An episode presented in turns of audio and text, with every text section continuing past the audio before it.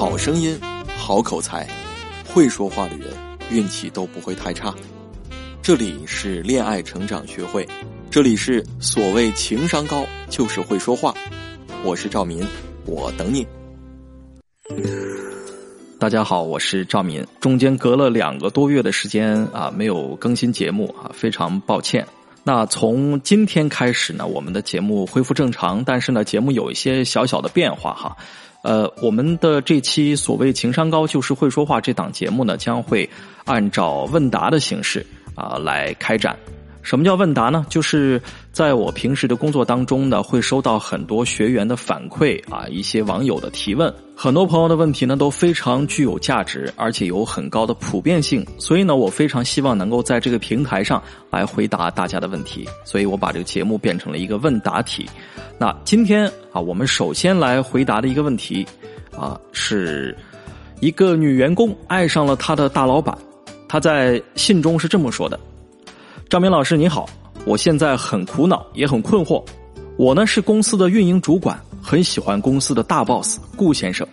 啊，他这个人呀，高富帅标配，人帅心暖有原则，工作能力强，同时运作四家公司，却从来不交女朋友。追他的人啊，可谓前赴后继，却纷纷被拒之门外。大家经常开玩笑说他是工作机器，没有配置恋爱功能。我呢和他的关系还不错，工作场合中我是他亲密的合作伙伴，生活当中调侃的哥们儿，私下里呢也经常会聚个会。他待我还比较不错，会经常逗我说什么少吃点啊，再吃就胖了这样的话。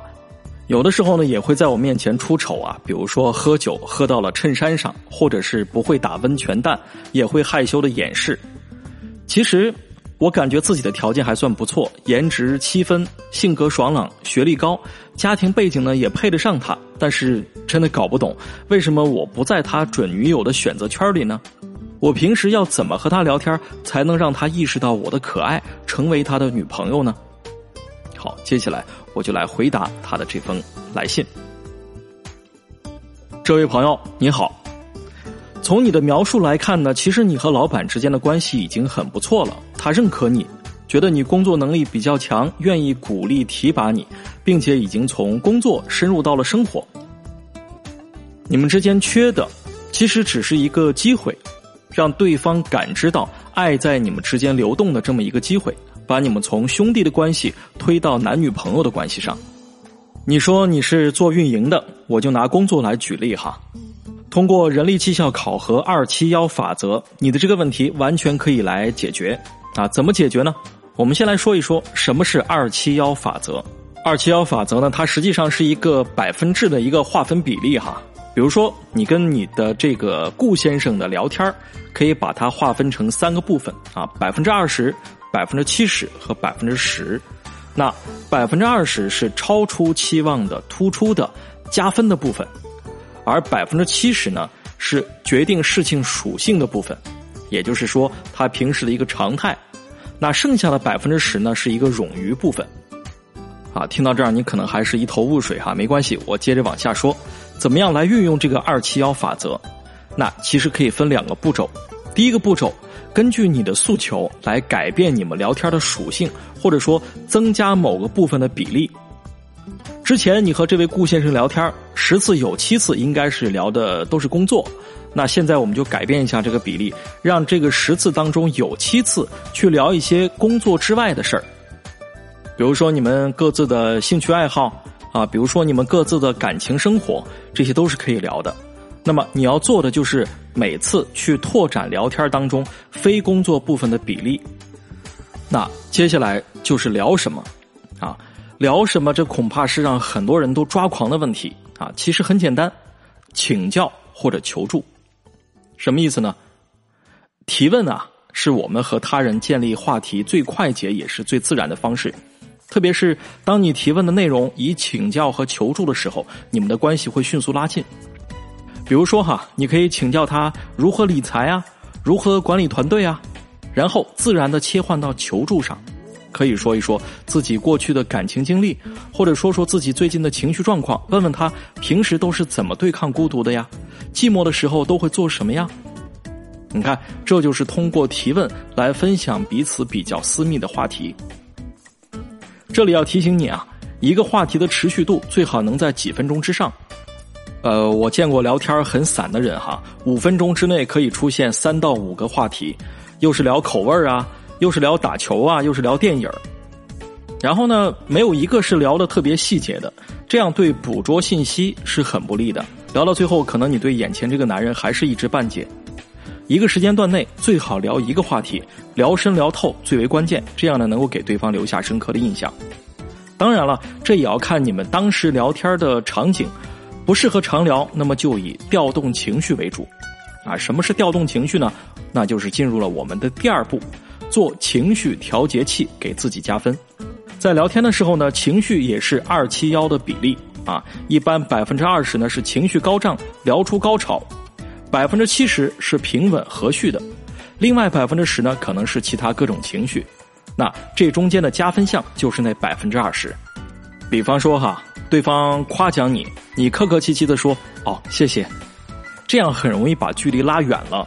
那本来你是为了处男女朋友的，就活生生的处成了哥们儿上下级。我先来一个错误的示范哈，啊，老板说你今天穿的衣服不错嘛，挺好看的，你说哦谢谢。可是，当你说完谢谢之后，对方该怎么接你的话呢？该怎么聊下去呢？据我所知，很多男生啊，很多男生不知道说什么的时候，就直接笑一笑就过去了。嗯，其实这个时候完全可以开个玩笑，可以说：“哎呀，你的眼光不错嘛，竟然跟我一样好，是吧？”这个时候，对方可能就会有很多话要接上说了，那你们的聊天就可以继续下去啊！不要说一个简单的谢谢啊。再比如啊，你想主动约老板。